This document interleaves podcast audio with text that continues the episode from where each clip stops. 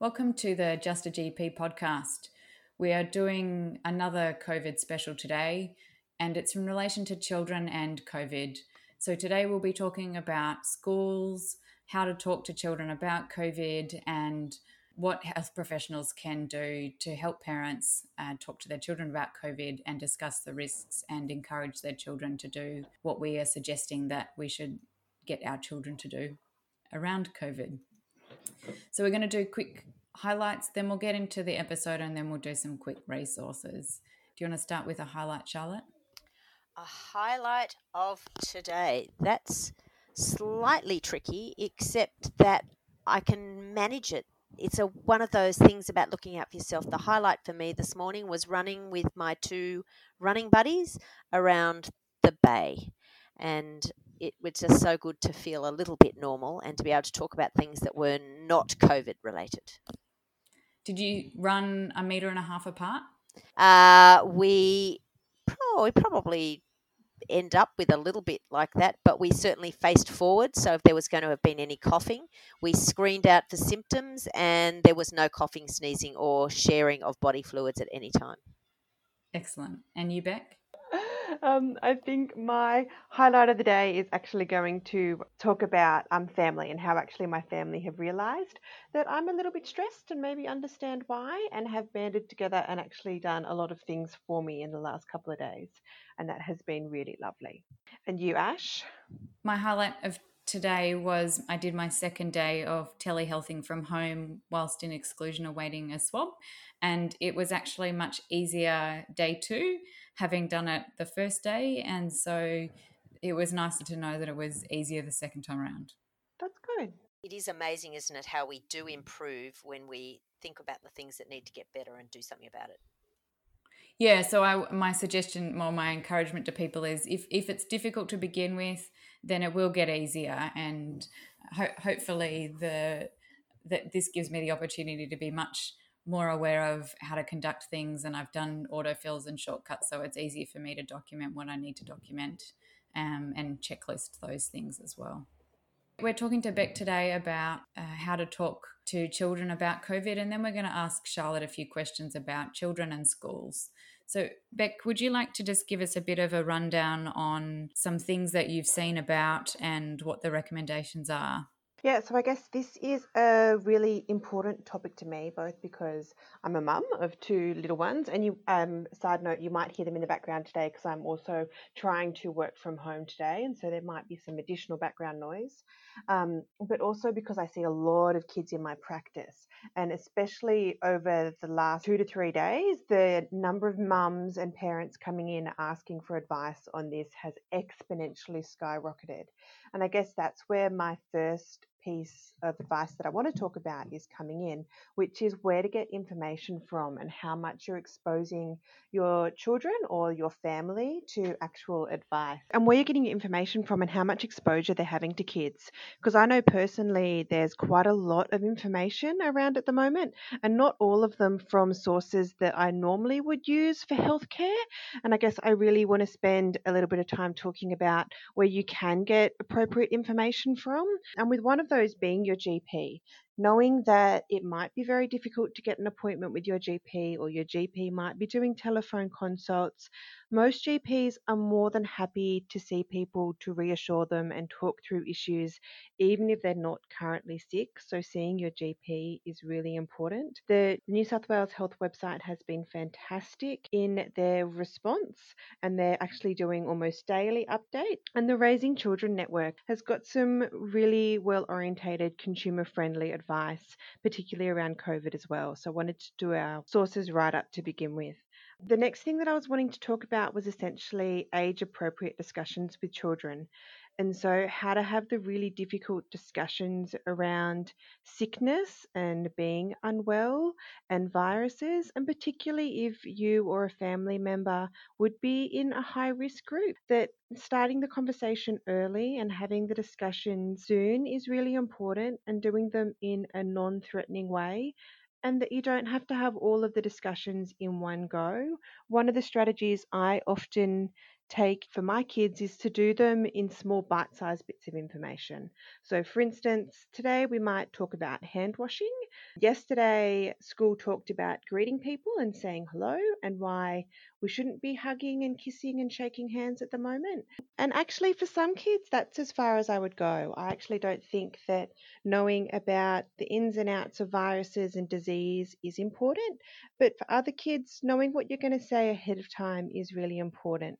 So if they are a little bit older, then explaining to them, especially if they're watching some news and some media with you, that some people are going to get sick and that some people are going to go to hospital, but keeping it really simple and if they're older again, so perhaps the six, seven, eight year group, explaining what viruses are, how they spread to person to person, the disease, not the person who's unwell, and that it's not the person that you need to avoid, that potentially it's their cough or their sneeze, and that's why we're washing their hands and deliberately trying to not to make it about the person, but to make it about the sickness. And I think the most important thing that I'm wanting to talk about is finding out what the kids are worried about because I know personally sometimes I go on a big tangent and that's not even what they're worried about. They might be worried that they're not going to see grandma or granddad and I could have just talked to them about FaceTime instead of talking to them about something else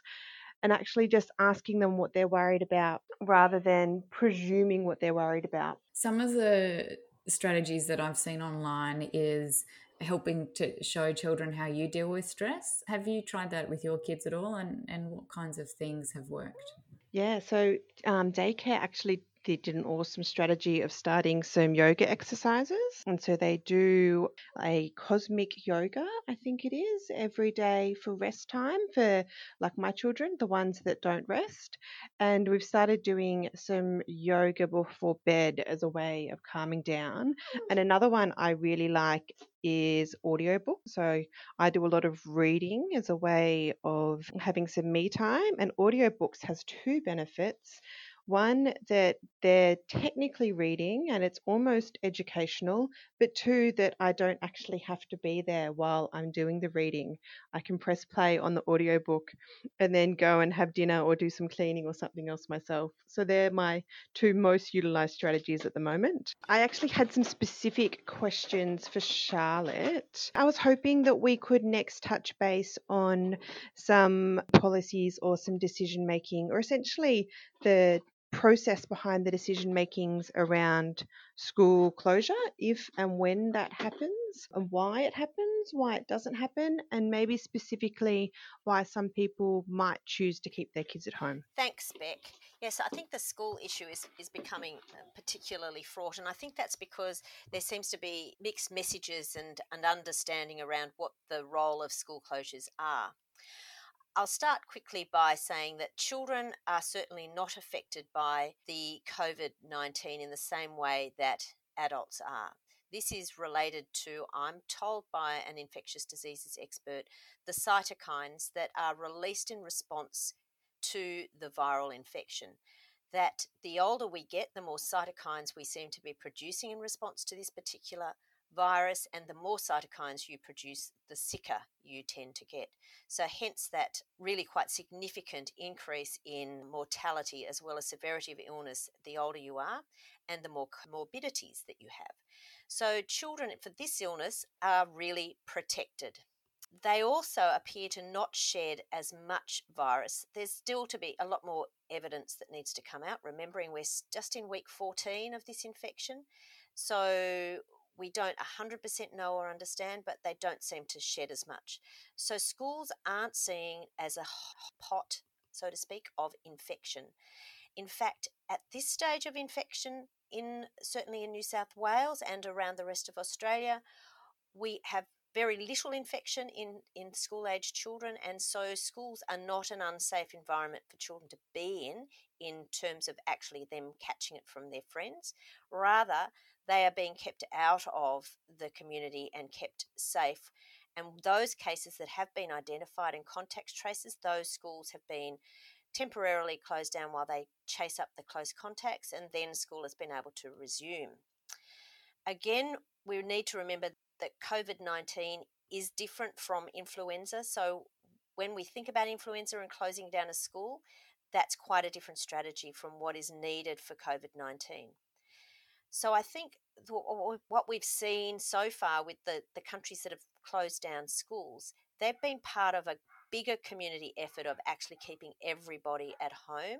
And it's when the infection rates have been seen to be at a point where those strategies are the strategies that they're wanting to do to try and, and flatten the sort of the pandemic response. Again, so far we aren't at that peak. It may well be that they decide to change it. But I think the biggest message is knowing that it's the children are safe at school, and if there is any risk for your schools, then those schools will be closed down.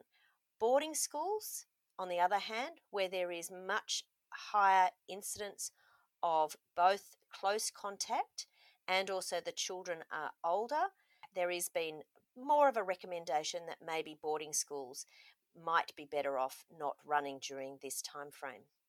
And then finally, it's about actually looking at society as a whole. If we close down schools, we actually are asking parents to have to stay home and look after them. And that actually is a, a major economic decision at this point when the infection the benefit of closing down the schools is just not not seen and there's quite a few papers coming out to support that I think if you're actually looking at school closure as a policy decision, it's important to know that it is not about it actually playing any major role in preventing infection. It's more as a wider strategy to keep everybody at home in that particular social isolation context. And at this period of time, Charlotte, we're seeing a lot of the increase in cases because we are aggressively testing those at risk. That's exactly right. So there's been a lot of contact chasing. So a lot of the, the children who've been found have been extraordinarily well, but because they've been children, they've been testing and they've been widely testing around the school. And again, there's just been very little infection from that context or actually case finding in the context of school. What about children who themselves are unwell or have close family members that would be potentially in the high risk group? Is there an increased recommendation for those two populations to stay home?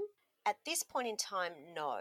I think you have to make individual decisions as a family about what you want to do. If a child is immunosuppressed, having chemotherapy, and is otherwise at risk, I think that probably the level of anxiety you have about that child would have me support any family saying, let's keep them at home during this time. For a normal, healthy child, however, I don't see there being any reason for them needing to stay home in the current context of where we're at in the pandemic. If you have vulnerable members of your household living with that child, I would just have a heightened awareness about what it is that's going on. And again, if you are particularly concerned, then it may well be that you decide to keep the child at home. But remember, kids get bored. They do need to sort of have some socialization, they need to do some other things. So it is really important that you provide that within the context of a framework of being able to keep them occupied and busy and learning so that they don't go crazy and then you end up, you know, driving everybody nutty. And that those families and that heightened awareness would potentially be what level that they're already acting at normally. So, for instance, if there was a chickenpox outbreak or an influenza outbreak, they're probably already at that point where they've got discussions with their doctor and plans in place. And I guess if you don't already, now is probably a good time to have those conversations. Exactly. And it may well be that you just want to have that vulnerable member of the family have a, a policy of how you interact with them and and how you have the children interact with them and that might be a better strategy given that we might be looking at 6 months. Excellent. So i'm going to finish the episode here. Just as a disclaimer all of this episode all of this information is up to date as of the 17th of march 2020 and we will be taking down any episodes where the information becomes grossly out of date, but please keep in mind that we all live very busy lives and that may take a little bit of time. So we encourage you that this information is often changing daily, if not weekly, and to consider the information in the most up to date podcasts rather than the older ones. So I will take uh, the resources from Bek as raisingchildren.net.au. There's a front page on coronavirus and children, a link there. Uh, my resource is emergingminds.com.au. And if you go into the resources section, there's a section on talking to children about trauma.